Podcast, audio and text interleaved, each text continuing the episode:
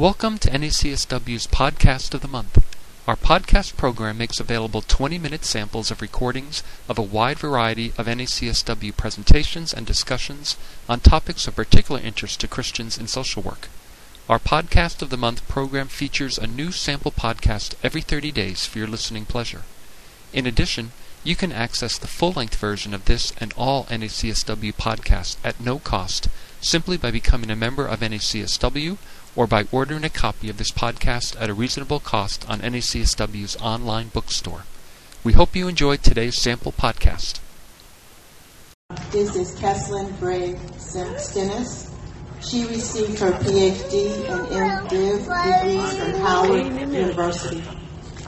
Her MSW degree was awarded by the Ohio State University. Currently, she is an assistant professor at Boise State University and founder of the PhD Consultants. Her research interests surround African American faith communities, domestic violence, and women's issues. She is a mother to four and enjoys serving her community as a musician and mentor. Can we please welcome Kesslyn Briggs? Praise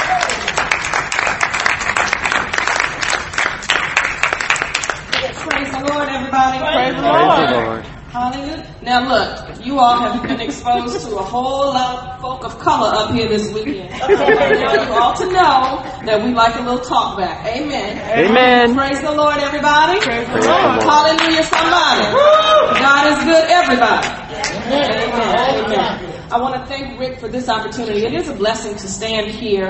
Um, I'm always amazed at how God would choose a little girl like me from the country, South Boston, Virginia, which nobody has probably ever heard of, and, and how God just uses me to to minister the word that's so great and so loving and so gracious to to anybody. I'm just amazed, and so I, I'm very thankful for this opportunity. Um, pray with me as I spend a few moments looking at Luke chapter 13, verses 10 through 20, and, and, and I share on the subject of Christian social workers commissioned to complete the mission. Would you pray with me? Spirit of the living God, fall afresh on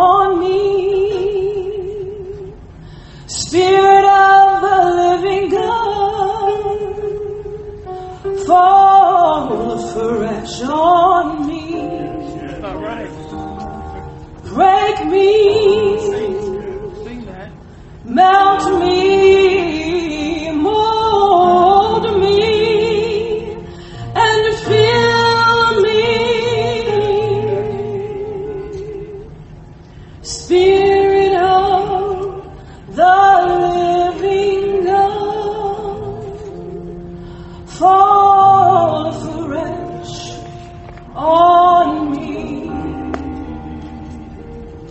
This is our prayer in Jesus' name. Amen. So our scripture for today is Luke chapter 13, verses 10 through 20. 10 through 20. Yes, may I take a few moments to read it? That was a question. Begging for a response. Amen. Amen. Jesus healed a crippled woman on the Sabbath, is what this pericope is entitled, and it reads, and this is from the NIV. On a Sabbath, Jesus was teaching in one of the synagogues, and a woman was there who had been crippled by a spirit for 18 years. She was bent over and could not straighten up at all. When Jesus saw her, he called her forward and said to her, Woman, you are set free from your infirmity. Then he put his hand on her, and immediately she straightened up and praised God. That's a shouting moment right there. Indignant because Jesus had healed on the Sabbath, the synagogue leader said to the people, There are six days for work. So come and be healed on those days and not on the Sabbath. The Lord answered him, You hypocrites! And my Bible, there's an exclamation there, so I imagine the Lord had a little attitude. You hypocrites! Doesn't each of you on the Sabbath untie your ox or donkey from the stall and lead it to give it water? Mm. Then should not this woman, a daughter of Abraham, who Satan has kept bound for 18 long years, be set free on the Sabbath day from what bound her? When he said this, all his opponents were humiliated. But the people were delighted with all the wonderful things he was doing. And then it's interesting to me that Jesus moved on immediately to the next parable. And then Jesus asked, What is the kingdom of God like? What shall I compare it to? Is it like a mustard seed which a man took and planted in the garden? It grew and became a tree, and the birds perched in its branches. Again he asked, What shall I compare the kingdom of God to?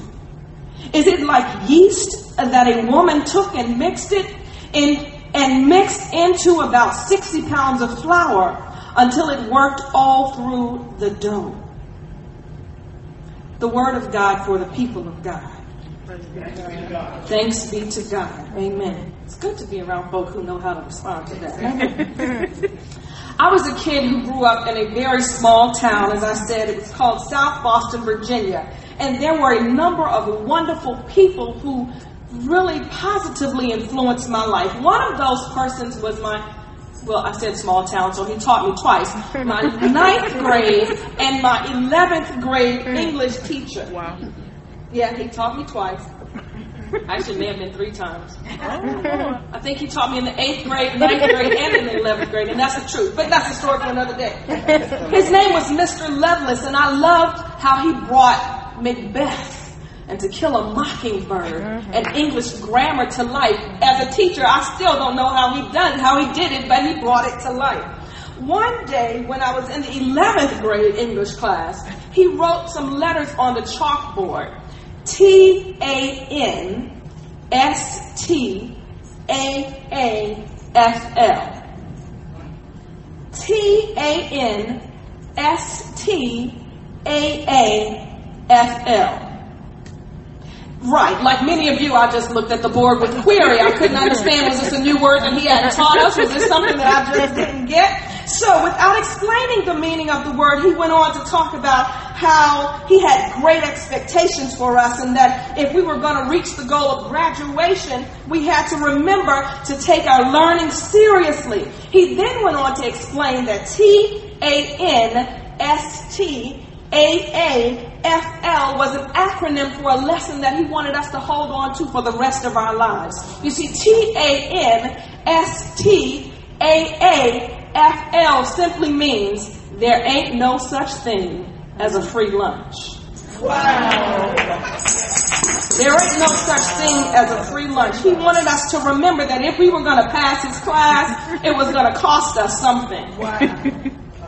In many ways, Mr. Lovelace, one of my favorite teachers, was also a social worker who was trying to inspire his students or us, his clients, toward greatness. There ain't no such thing as a free lunch has stuck with me all these 20, I had to count, about 25 years. It stuck with me a long time. His unique teaching tactic worked, and when I get tired of working, and I do, and changing diapers, I get tired, although I am ready to see my babies now. When I get tired of guiding teenagers and helping folk and taking other folks' problems into my own heart and letting it weigh me down, Mr. Lovelace's words echo in my mind. There ain't no such thing as a free lunch. And I'm inspired to complete the mission even though it costs me something. In our story for this wonderful occasion, we see another teacher, social worker, using some unique techniques to help people understand and embrace the mission. It's in the passage in Luke chapter 13 that Jesus is found teaching in the synagogue on a holy day. And he sees a woman who has pushed through her pain that has caused her to cripple over for 18 years. For 18 years, she has felt this infirmity, and but yet she found herself positioned in the presence of a powerful teacher. Nonetheless, when this woman appeared in front of this teacher, social worker, she was completely bent over, unable to straighten herself up and look forward. Reminds me of some of the bent down and broken and bruised clients that come in front of us after struggling for years with addictions and abuse and assaults on their character and their bodies. With this woman in front of Jesus on the Sabbath, Jesus found himself in a precarious situation. First, it was unacceptable for any man to even speak to a woman in public, let alone acknowledge her presence in front of him and the church folk. Mm. Unacceptable. Secondly, it was against the law for anyone who considered him or herself a Jew to do anything that may have almost resembled work on the Sabbath. Healing anyone was considered work, but to acknowledge and to heal a woman was totally out of the box and against the social and legal norms. Jesus, an up and coming teacher and social worker in his own right, found himself in a pickle. Jesus was caught in a catch 22. He was caught between a rock and a hard place. Should he maintain the law and do what is, what is expected, or should he break out and do something that was morally right? Should he maintain the standards of the church, or should he bring deliverance to this woman who was in obvious pain? Should he turn a blind eye to deliverance for this woman who was in obvious pain? Should should he turn a blind eye to, to gender inequities of his religious organization? Hello. Or should he reach out to this woman despite the gender barriers that existed?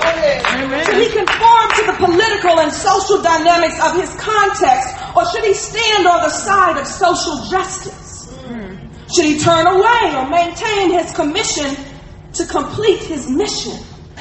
He only had two options. Should he turn away from the situation or should he complete what God had called him to do? Christian social workers, we, we like Jesus have and will continue to find ourselves in precarious situations. Sometimes we call them ethical dilemmas. we, like Jesus, will encounter situations that challenge us to reach beyond that which is comfortable to reach beyond that which is the norm. The pressure from some of these situations will be so difficult that we may even be tempted to forsake our mission. And if we're honest with ourselves, sometimes it may just seem easier to abide by the expectations of the organization or the society or the law or the financially powerful than to complete the mission of bringing healing and deliverance to those in need. Mm-hmm. Anybody challenged like me? it's a challenge. It's a challenge just like Jesus. However, we have two options. To turn away from the situation or complete the mission. Mm-hmm. And I'm so excited that Jesus in this scripture for today chose to complete the mission. I'm excited about it. For us now, as we try to put evidence, practice-based evidence, you know what I'm saying. The question for us to consider is, how did Jesus do it, right? Right. What did Jesus do? What's the evidence that Jesus demonstrated that we can follow? And I suggest, as a good Baptist preacher, that there are three points. the first point is that Jesus manufactured a miracle. Mm-hmm. Jesus, I like Jesus. I just do. I like Jesus. Jesus was a rebel, kind of like me. Jesus, being the rebellious social justice advocate that he was, chose to heal the woman despite the anticipated verbal and nonverbal feedback that he would face from the crowd. Why, why would Jesus choose to make the sacrifice? Why would Jesus choose to sacrifice perhaps his own peace for this woman? I surmise that Jesus healed despite the challenges because healing and helping was just who he was. Amen. It was just what he was commissioned to do. Amen. He, he was the son of God, called by God. He, he was, as the southern black folks say, a, a body fixer and a mind regulator. that. That's just who he was. He, he, he, that's just what he was called to do. When he saw the woman's need, I believe that he saw that this was an opportunity to live out his commission. And no amount of pressure was going to turn him away from what he was called to do, from who God created him to be. Nothing was going to stand in the way of him completing his mission. Amen. So NACSW, I, I want to first remind us that just like Jesus, we are called to manufacture miracles despite our circumstances. There may not be enough money in the in the budget for us to do what we have to do, but sometimes we just have to manufacture a miracle for somebody. There may be some policies that are in existence that, that counter what we know intuitively that we have to do. And somehow we have to ask God, God, can you manufacture a miracle for somebody in this situation? Because we gotta do what we're called to do. We have to what we're called to be. Amen. Manufacture miracles because it's just who we are and it's what we've been commissioned to be. Heal somebody who is sick. Pray with somebody who needs prayer. Invest in somebody who will benefit from that investment. Despite the challenges, be who God has called us to be and manufacture a miracle. Amen. The second thing that Jesus did is we consider this evidence based practice. The second thing that Jesus did is that he moved beyond the minutia. Mm-hmm. Minutia. What is minutia? Hmm. Minutia, the minor details, the small trifling matters. I might get in a little bit of trouble here, but it's all right. The little details that, in the big scheme of things, amount to nothing. Yet, when magnified, minutia can cause some serious arguments, can't they? Amen. Little, little. We see the minutia in this story when the leader of the synagogue, indignant because Jesus had manufactured a miracle and healed on the Sabbath day, said to the crowd, This man had the nerve to say, There are six days on which you can do all the stuff that you want to do. You can heal on these six days. Come on those days and, and be healed. Lord help. But on this Sabbath day, you can't do none of that. I'm sorry. That is not acceptable in this agency on this. Now you know it's deep when when people who are supposed to be the head helpers say that they can't help people on a specific day, not because they don't have the means, not because they don't have the resources, but because helping doesn't fall into the paradigm of what seems appropriate for that agency or for that church or for that university. Sad. They the people who are supposed to be the head helpers say that's just not what we're going to do. Mm-hmm. Minutia, minutia, minutia. Following traditions and rules. This man confronted Jesus in a crowd of people. And at that time, when there was a crowd around, Jesus chose to speak truth to power. That's the essence of social justice. Having the opportunity and taking it to speak truth to power, Jesus spoke words that made the leader and his followers check their perspectives, put their purpose in place. It was clear by Jesus' response that he wanted the crowd of haters and us to move beyond the minutia and get to the real work of being a follower of God. Amen. Second thing that I want to remind us of NACSW is that some people will be angry when we manufacture miracles in their lives. They'll be angry that we have reached beyond the norms of our religious cultures and we've embraced those from marginalized communities. Some leaders may be angry that we speak for male and female victims of abuse, those who are survivors, angry that we advocate for opening the church to feed the homeless. I was in one of those churches once. Angry that we show real love. Hello to the LGBTQQA community. Amen. Angry They say you have to accept what they believe, but you have to show love. That's right. Isn't that what Jesus did? That's right.